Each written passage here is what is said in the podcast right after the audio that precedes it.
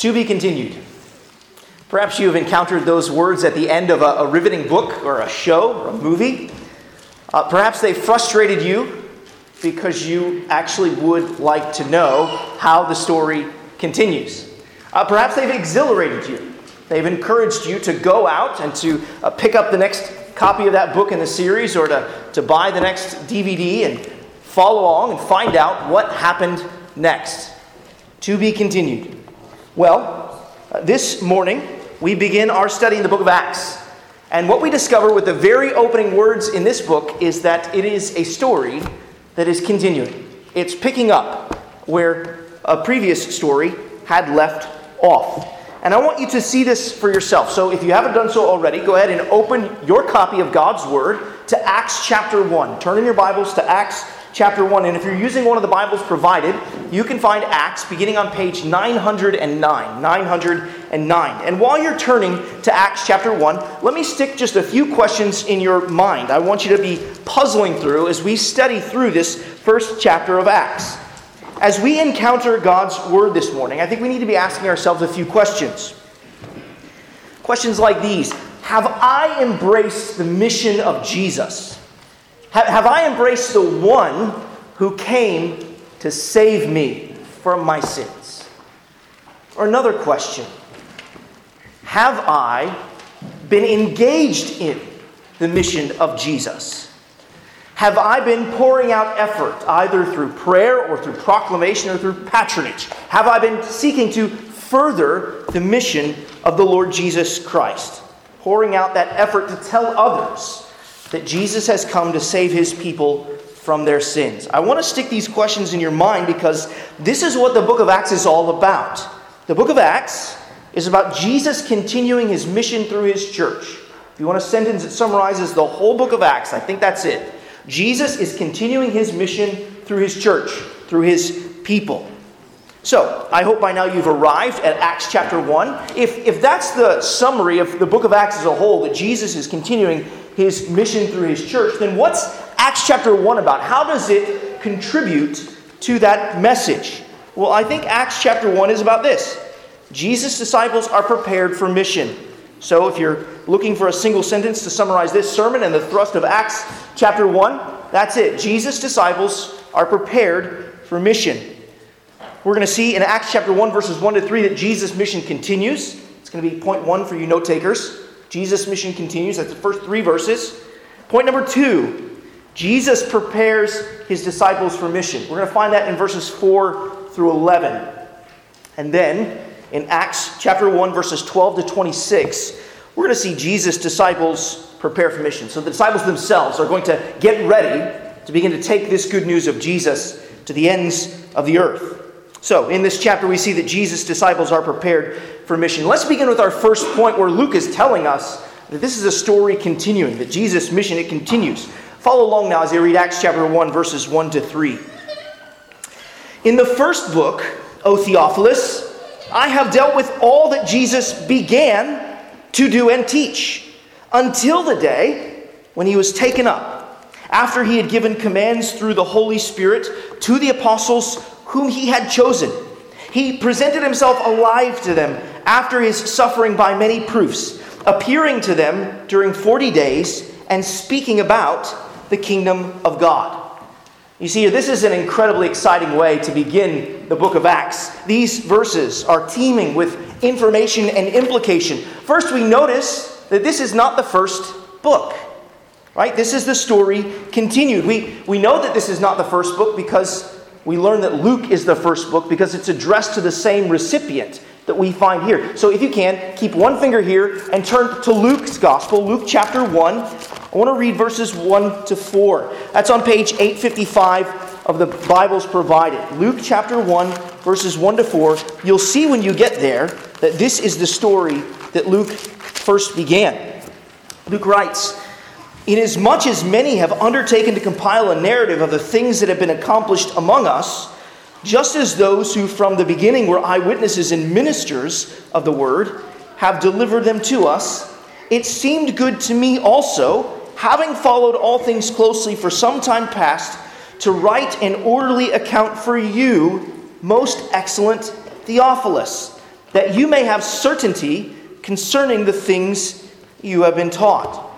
Both the Gospel of Luke and Acts, they're addressed to the same person, this person, Theophilus.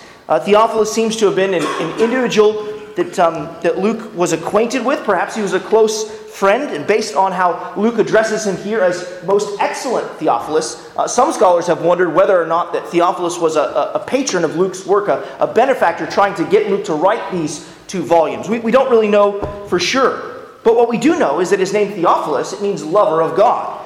So we might reasonably conclude that he was a, a believer and a follower of Jesus. And Luke wanted Theophilus, as you can see here in, in the beginning of Luke's gospel, he wanted Theophilus to have certainty about those things that were handed down. That's a goal for Luke in volume one. He, he wants Theophilus to have certainty about what he's been told about Jesus. Now, if you've kept one finger uh, in, in the book of Acts, go ahead and turn back to chapter 1. Go ahead, and, that's 909 of the Bible's provided in case you lost your place. You'll see another intriguing phrase that signals something of Luke's goal here in Acts, in this volume 2. You see there in the very first verse we read, In the first book, O Theophilus, I have dealt with all that Jesus, and there's that curious little word, began to do and teach. So Luke, he's signaling to us and to Theophilus that he wants to unpack what Jesus continued to do and teach.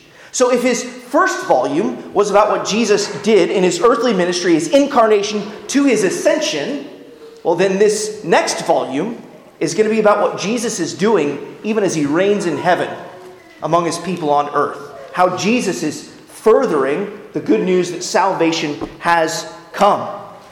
That's what's happening in the book of Acts. We're going to see how the ministry of Jesus' incarnation, the proclamation of his incarnation, his life, his death, his teaching, his resurrection, how this is furthered among his people and what they proclaim. And notice that Luke is talking about what Jesus began to do and to teach. Well, what did Jesus do and teach? What were the things he taught? One of the things we need to recognize is that Jesus' uh, ministry, what he did and what he taught, are intimately related. So in Luke chapter 19, verse 10, Jesus said that he came to seek and save the lost. That's what he came to do, and that's what he taught. That's what his mission was about. And so we're going to continue to see that this is what Acts is about. As the apostles share this good news that Jesus came to seek and to save the lost, that this is what he taught he came to do, and this is what he actually did and accomplished. Now, I should probably address something I've been asserting or assuming here, and that's that Luke's the author of Acts.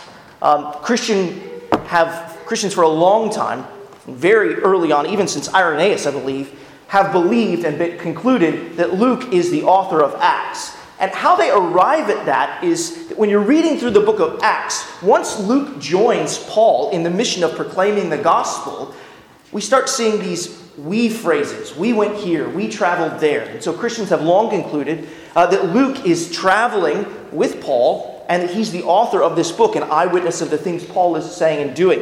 And there's been very little debate about, uh, in, at least in Christian history, about whether or not Luke is the author of, of Luke and Acts. It's been very widely received and welcomed. And this, this is really probably a fresh writing, too, a very fresh history. Um, by the time we get to the end of the book of Acts, Paul is in Rome, but he's not dead. Christian tradition holds that uh, Paul probably died somewhere around 64 AD. So if this book is written before Paul's death, uh, then this is a mere 30 years after Jesus' own death and resurrection. He, he, Luke is writing hot on the heels of what's taking place in the history of the Christian church. And here in these three verses, these first three verses, Oh, we, we find uh, something wonderful that's taking place. Luke is providing overlap with what he taught in his gospel uh, and, and something of a, a, recap as well. He provides us overlap in his gospel because you'll remember that Luke's gospel ends with Jesus' ascension. But we in Acts don't get Jesus' ascension until verse 11. So there's a little bit of, of recap of what's taken place between the time of, of uh, Jesus' resurrection and his ascension as well. But if you notice these short, pithy phrases and words, Luke is summarizing everything he taught in his gospel. Just begin to, to read through, right? Verse 1, we see that Jesus did things and taught things. He's reminding us of, of Jesus' public ministry. Uh, we remember that Jesus was taken up. He's telling us about Jesus' ascension. Um, he gave commands through the Holy Spirit. He chose apostles. Jesus gathered 12 men with him. Um, he, he presented himself alive to them after his suffering. So Luke is telling us that Jesus died and that he was raised. And he, he provides, Jesus provided them with many proofs. Because, of course, it's not every day that someone is raised from the grave. Many proofs would be necessary, important, helpful for undergirding our faith. Uh, not only does he provide many proofs, he, he appeared to them for 40 days and he taught them in that period before his ascension about the kingdom of God. This is what Luke wants us to see in these first three verses that Jesus' mission of seeking and saving the lost through the proclamation of his life, death, and resurrection is how this mission is going to continue. Seeking and saving the lost through the proclamation of Jesus' life, death, and resurrection is how the kingdom of God is going to be inaugurated, restored, and expand. The question that these verses then confront us with is have we, have we embraced Jesus in all of his saving power and glory? Have we delighted in the fact that his mission was to seek and to save people like you and me, the lost, sinners, those who have sinned and strayed from the holy God? Jesus has come to find us and save us. Has Jesus found you? Has he saved you? Friend, if you're here this morning, if you're not a believer and follower of the Lord Jesus Christ, then this is the absolute most important thing that you can think about and hear from God's word this morning that Jesus' mission continues and he can save you today. He, he still seeks sinners like you and me. Is he coming after you? Is he confronting you with your sin, showing you how you've rebelled against God? Is he exposing that in your heart and life? Is he convicting you through his Holy Spirit? If he is, then you need to know he also holds out a word of comfort to you. He says, I've not only come to seek you, but also to save you. You, you cannot make yourself righteous in God's sight. Not all your prayers and sighs and tears can spare you from the wrath of God. But Jesus can. Jesus can save you from God's wrath. It's what he came to do. He came to live a perfectly righteous life, the life that we've not lived, the life of perfect obedience to God the Father. He came to lay down his life to suffer the punishment due to our sins for all of those who ever turned from their sins and placed their faith in him. So he lived, he loved, he laid down his life, and he was lifted up from the grave on the third day so that we might be forgiven and know that if we embrace Jesus in faith, we can be received and accepted as righteous in God's sight. Friend, has Jesus come to seek you? Have you embraced him and his mission to seek and save a sinner like you? Well, turn from your sins and trust in him today. He came to seek and to save the lost. Let him seek you and find you and run to him. Well, Luke wants us to see that Jesus' mission continues, that this is what is going to take place and press forward but he also wants us to see Jesus prepare his disciples for mission. That's what we see in Acts chapter 1, verses 4 to 11. And this is our second point. We want to see how Jesus prepares his disciples for mission. Follow along now as I read verses 4 to 11.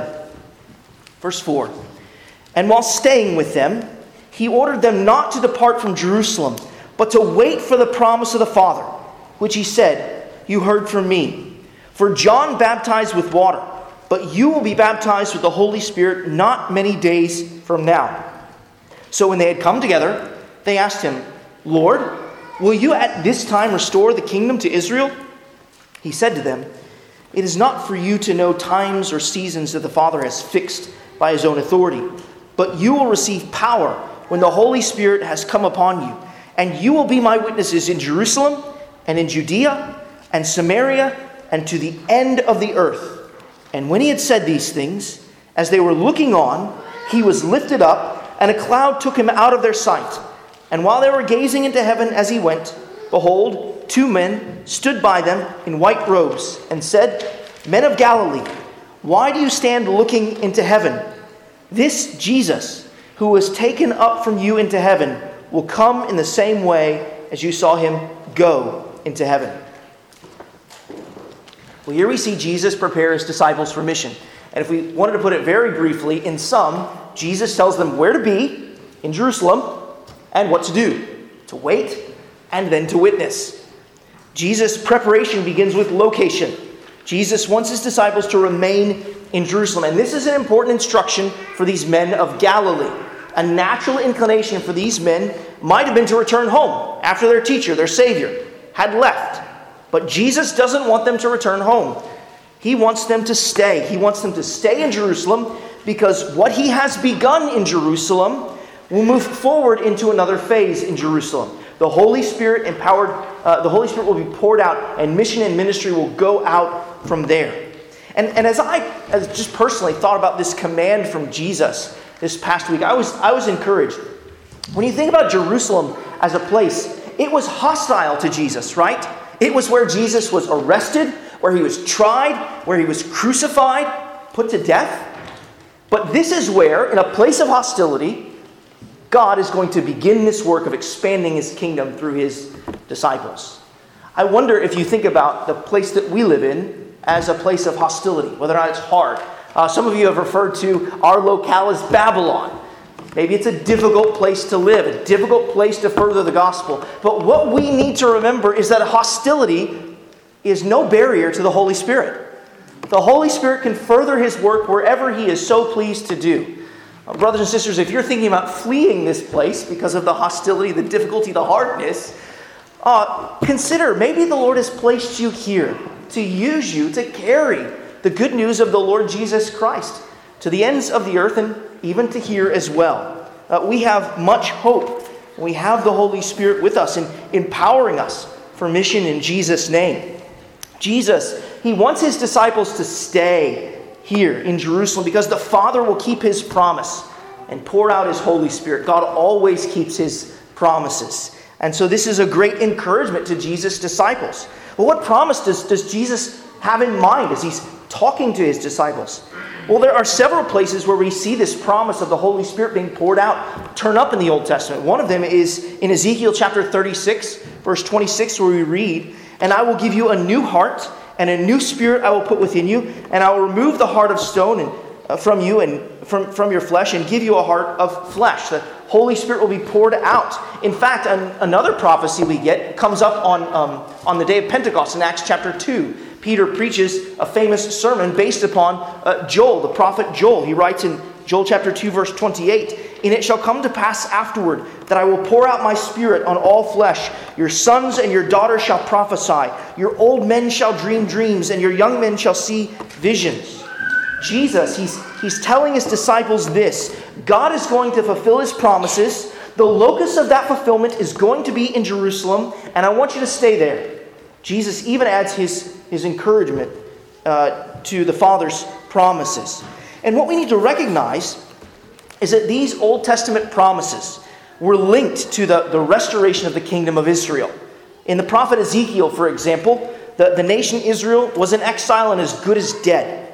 And in order for the nation to be restored, God had to pour out his spirit. Remember, I quoted from Ezekiel 36 just a moment ago. If you finish that chapter and you move into the next chapter, you run into Ezekiel 37, and there we have this vision of a valley of dry bones. It's a picture of the nation of Israel dead. And what has to happen? God has to pour out his spirit and bring the nation back to life to restore the nation. That's a, a picture of the kingdom of Israel being restored. And this is the mission that the apostles in the church are going to embark on. And the only way they will be able to pursue this mission is through the power of the Holy Spirit. That's why these disciples ask there in verse 6 Lord, will you at this time restore the kingdom to Israel? Now, think about what's been going on. Jesus has been teaching his disciples for 40 days about the kingdom of God. You see that in verse 3. Combine this with the, the promises, right, of the outpouring of the Spirit, verses 4 and 5, and the resurrected king himself standing right there in front of him. Their question is not a non sequitur, as some have supposed. It's a natural question. Now, the disciples do seem to misunderstand that Jesus' kingdom is not going to be a, a political, territorial, and national kingdom. But their pursuit of this question concerning the kingdom, it's not wrong-headed, right? Especially with our King and Savior, the, the Son of David, standing right there before them. Jesus, he, he doesn't refuse to answer the disciples' question, but he does redirect their focus concerning timing and territory. You see here, the disciples, they're, they're really interested in timing. Is it going to happen now? Well, Jesus, he's not so much interested in timing at this very moment, he's interested in them telling the good news that, of his salvation. He wants them to be his witnesses. And in effect, he tells his disciples that they must leave the timing to God the Father. That's fixed by his own authority. And as we've learned from our study in Matthew's gospel, Jesus will return at the Father's command, at the Father's pleasure. And that's when the kingdom will be most fully and finally restored. But right now, the, the work of the restoration of the kingdom, the beginnings of that work is going to begin by them taking the good news to the ends of the earth. And so Jesus wants to redirect their attention to that mission before them. But Jesus also, he, he redirects their focus concerning what territory they ought to be concerned with. They needed to have a focus larger than the national and territorial landscape of Israel. Jesus wants his disciples to begin witnessing in Jerusalem, but then bursting out of Jerusalem and going to Judea and Samaria and all the way to the end of the earth. Jesus wanted his disciples then, and I would suggest to you that he wants his disciples now to have concerns for mission that are broader than their homeland. This is the very trajectory that the book of Acts is going to take. We're going to see the mission continue precisely in accordance with the, the program that Jesus announces there in verse 8. You can think of this Jerusalem, Judea, Samaria, ends of the earth as kind of the program that the book of Acts is going to follow. The book of Acts is going to end with mission having reached Rome in the Apostle Paul, which in their day was kind of the, the end of the earth. It was the end of the earth, uh, kind of geographically, but metaphorically too, right? Rome was a, a metropolis which housed people from all the nations of the earth was not only the, the end of kind of the known world at the time, that's where you stepped off the end of the known world to go into the unknown world and explore. Well, this is what Jesus wants his disciples to be thinking about. He wants them not just telling the gospel in Jerusalem, but even to the ends of the earth. And that is because Jesus' authority is not limited to some small sliver of land in the Middle East. No, all authority in on heaven, in heaven and on earth has been given to Jesus. And the church is to continue to extend the rule and reign of Jesus by seeing sinners come to repent and believe and trust in the Lord Jesus Christ. That's the first fruits of the kingdom repentance and faith.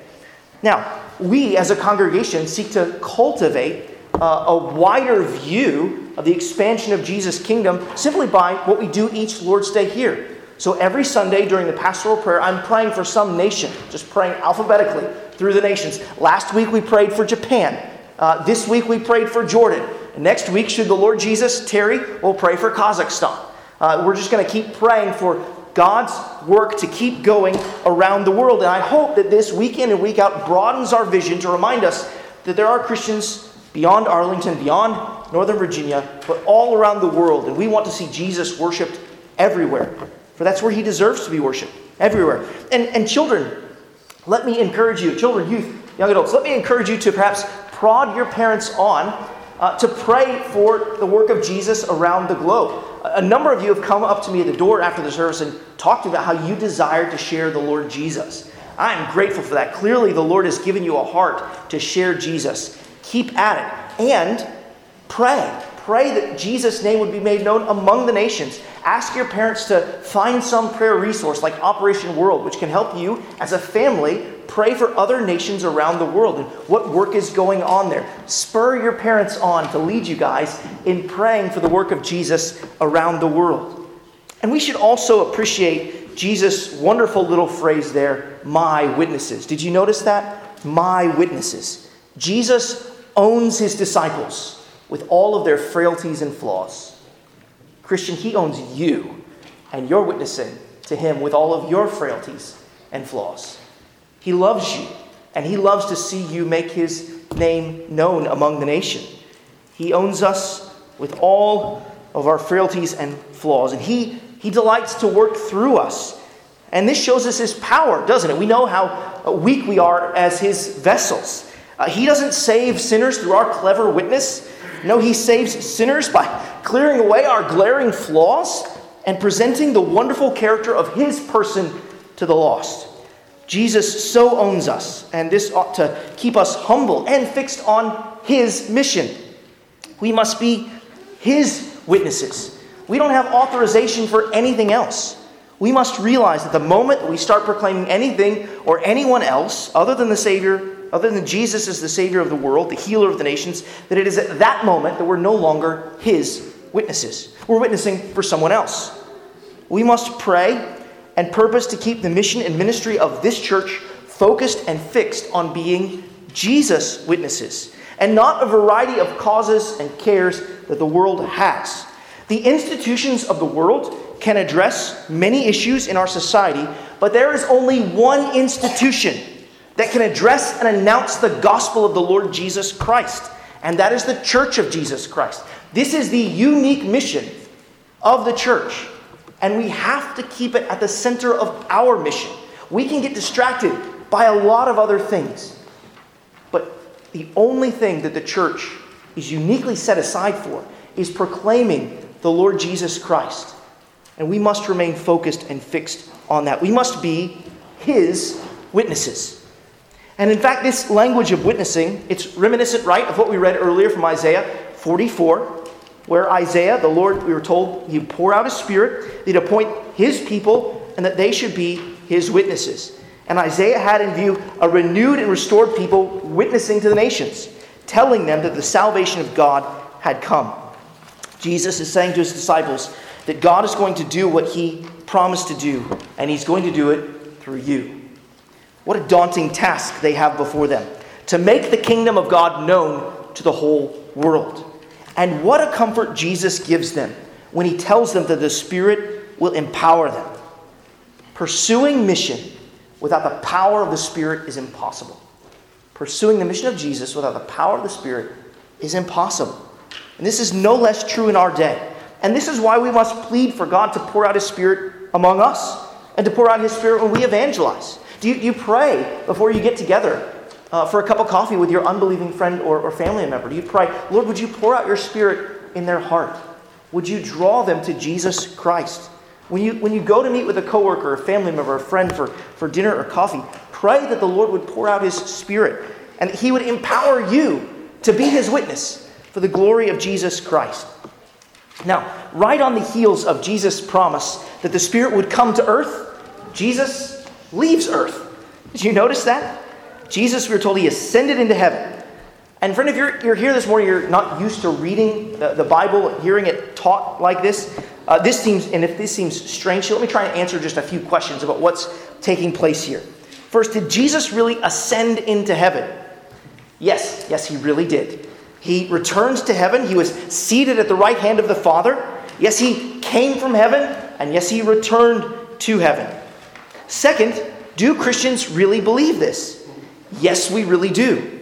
Uh, there were nearly a dozen eyewitnesses to his ascension, and it's important. It's an important part of our Christian faith. In fact, Jesus foretold his ascension in the Gospel of John nearly nine times.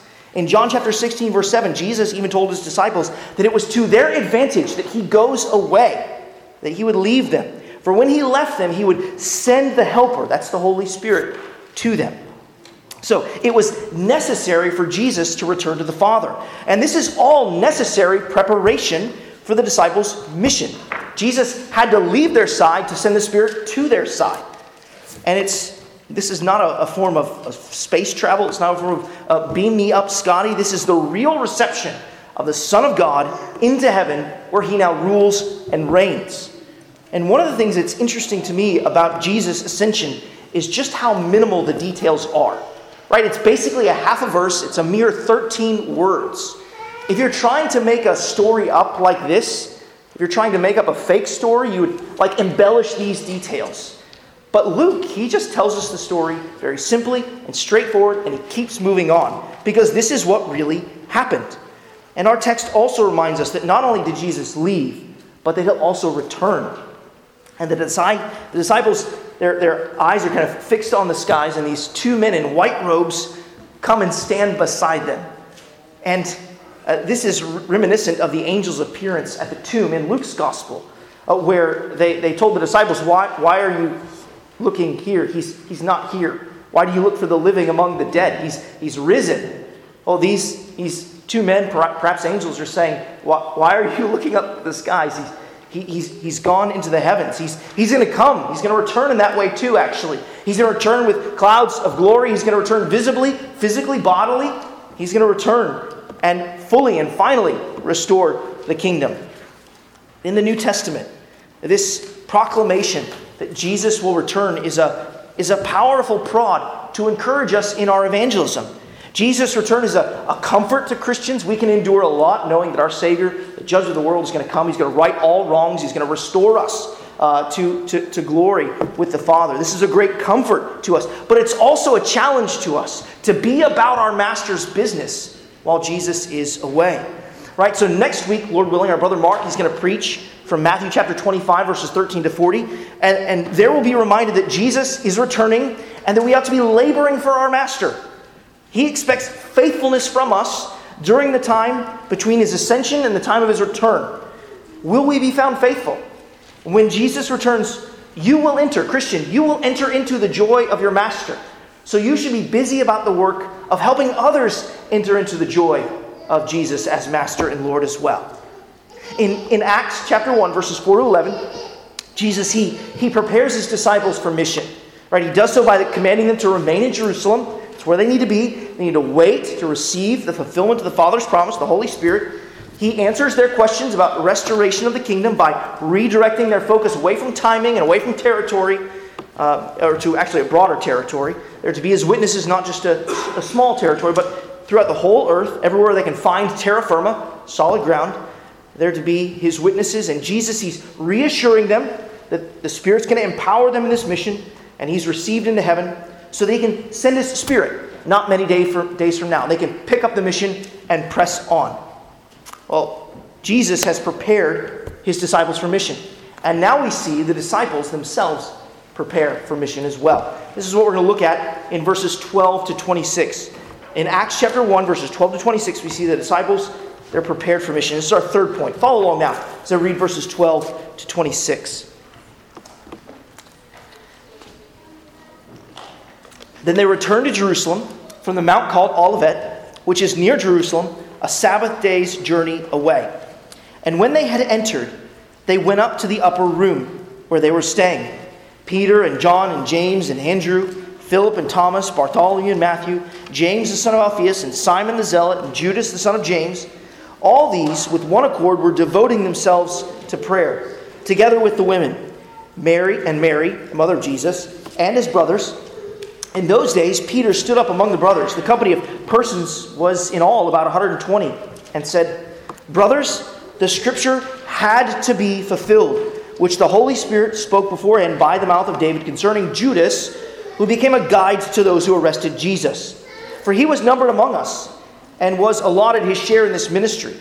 Now, this man acquired a field with the reward of his wickedness, and falling headlong, he burst open in the middle, and his bowels gushed out and it became known to all the inhabitants of Jerusalem, so that the field was called in their own language Akeldama, that is, field of blood. For it is written in the book of Psalms May his camp become desolate, and let there be no one to dwell in it, and let another take his office. So one of the men who have accompanied us during all the time that Jesus went in and out among us, beginning from the baptism of John until the day when he was taken up from us, one of these men must become with us a witness to his resurrection. And they put forward two Joseph, called Barsabbas, who was also called Justus, and Matthias. And they prayed and said, You, Lord, who know the hearts of all, show which one of these two you have chosen to take place in this ministry and apostleship from which Judas turned aside to go to his own place and they cast lots for them. And the lot fell on Matthias, and he was numbered with the eleven apostles. Well, in these verses, we see the disciples themselves take a number of steps to prepare themselves for mission. They uh, return to Jerusalem, they regather, they rededicate themselves to prayer. And while they're together in Jerusalem, Peter he reflects upon the Old Testament scriptures and sees a need. The apostles need to appoint another apostle. And so they do. They, they recognize another one among them. Uh, you, you, it's important for us to notice that Jesus' disciples were obedient to his command to return to Jerusalem. Jesus, remember, he told them to go to Jerusalem to wait for the Father to send the promised Holy Spirit, and that's precisely what they do. Now, it may be cliche to say that the only way to be happy in Jesus is to trust and obey, but it's true. This is a mark of Jesus' disciples in every age. They hear and they heed the commands of Jesus. Yes, we will do that imperfectly, but it will be our impulse. And that's what the disciples did. They obeyed Jesus. It was their heart's desire, and it should be our heart's desire to do what Jesus commands. Not only did the disciples return to Jerusalem in obedience to Jesus, but they regather. Uh, they return to the upper room and they regather. And I think this too is also an impulse of disciples of Jesus. They want to gather regularly with his people for prayer and for preaching. And Luke, he deliberately lists the 11 remaining uh, apostles. And this is really going to set up Peter's speech here in these verses, or perhaps we could even say sermon uh, in a few short verses. We're told that others are also present too. Luke tells us that the women who followed Jesus were there, and so was Jesus' mother Mary and his uh, brothers. From Mark's gospel, we learn that Jesus had four brothers James, Joseph, Judas, and Simon. And this uh, this makes the Protestant in me want to go on a, a diatribe about the, uh, the Roman Catholic Church's claim to the perpetual virginity of Mary, but we should really just press on. Um, what we should really appreciate now is that um, this group of early Christians, how they're described. Do you see how they're described? Uh, what they devote themselves to? They push, right? They pray until something happens, as a friend told me recently. They, they wait and they pray. They devote themselves to prayer that waiting is, involving praying. Have you, have you found that to be true in your own life? That your waiting often involves praying. And, and it cannot be by accident that prayer is held side by side with the fact that they're in one accord. Have you ever found that to be true with your brothers and sisters in the Lord? That, that prayer kind of draws you together and, and, and gives you unity together. I have a friend that says the church that prays together stays together. I think there's probably some truth to that when you're hounding heaven in, in prayer with a fellow brother or sister in the Lord, it's hard to be opposed to them and at odds with them. And I've been so encouraged by our Sunday evening prayer meetings of, of late. It's a joy to open the scriptures with you, to read God's word together, to, to give ourselves to prayer. And as we devote ourselves to prayer, it strikes me that the Lord is, is growing our, our love for one another. That's what this idea of being in, in one accord is. There's a, a unity that's emerging and growing. So prayer and unity, they so often go hand in hand. And Christian, I want to encourage you that if you feel yourself drifting from your brothers and sisters in Christ, purpose to draw near to them in prayer. Get, get together for a cup of coffee. Uh, pray with your small group, with your community group. Pray with us on Sunday nights. Pray with other believers. That's part of how I think the Lord can, can draw your heart nearer to God's people. Now, I would not be surprised if the disciples in this upper room were especially praying for the outpouring of the Holy Spirit, just as Jesus had been talking to them about, and for the coming of the kingdom of God, as Jesus had been speaking to them about for those 40 days. This is how you wait, you pray. And it's in the midst of this time of waiting, they're really praying until something happens, that Peter, he stands up, you see there, and he addresses this gathering. Luke tells us there's about 120 people present. We don't really know the significance of that, other than that there are about 120 people present. And so Peter, he gives this address that's focused on the lost apostle and looking for the next apostle. So we get a reflection on Judas and the Old Testament scriptures and the need to find another one.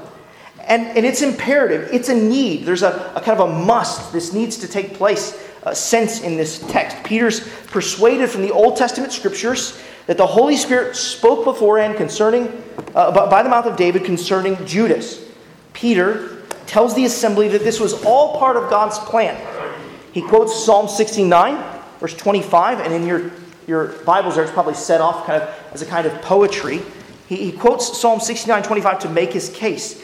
And what's interesting is that Peter is now interpreting the Old Testament scriptures like Jesus did. If you'll remember at the end of Luke's gospel, in Luke chapter 24, verse 44, Jesus said that everything written about me in the law, the prophets and the Psalms must be fulfilled.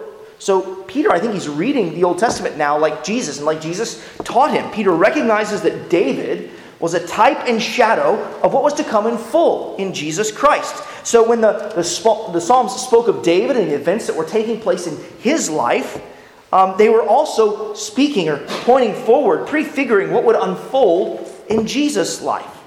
So Peter recognizes this. And, and this is, by God's grace, the kind of preaching that we'll seek to do from the Old Testament, especially the, the book of Psalms. We want to show how they point to Jesus Christ. And if you want to think through about how the Old Testament does point to Jesus Christ, let me just remember, remind you of the announcement we heard earlier. That's what the adults are thinking about in, in Sunday school uh, downstairs at 9.30 in the fellowship hall. You should endeavor to read the Old Testament as, as a Christian and as Jesus taught his disciples to do. The, the Bible really is one grand story of how God, in Jesus Christ, is restoring his people to his place under his rule and blessing, to steal a line from uh, Graham Goldsworthy and Vaughan Roberts. And you, you want to seek to understand the scriptures in that way, how they point to Jesus. But Peter doesn't just stop there concerning Judas, he also sees how the Psalms teach us that another apostle needs to be appointed. So he quotes from Psalm 109, verse 8.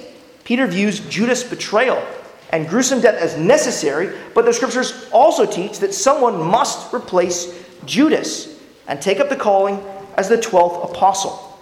And this scene, it's doing something else too. It's preparing us for Peter being a faithful interpreter of Scripture as we come to the event of Pentecost as well. But it's important for us to recognize that this is necessary preparation for the reconstitution of God's kingdom. Just as there were 12 tribes, 12 heads of tribes in the kingdom of Israel, so there will be 12 heads, 12 apostles in the kingdom of Jesus Christ. And notice it's not just some random guy that can be chosen to serve as an apostle. There's a criteria for apostleship. We see it here. There's a necessary criteria in verses 21 and 22. The apostle needs to be a man. There are certainly women present among them, but the disciples recognize that teachers of God's word and God's church are to be men. So he needs to be a man. Not only that, he had to have been with Jesus from the very beginning of his ministry up to this very moment now which means this man is going to need to have seen, uh, personally seen the risen and resurrected Jesus Christ.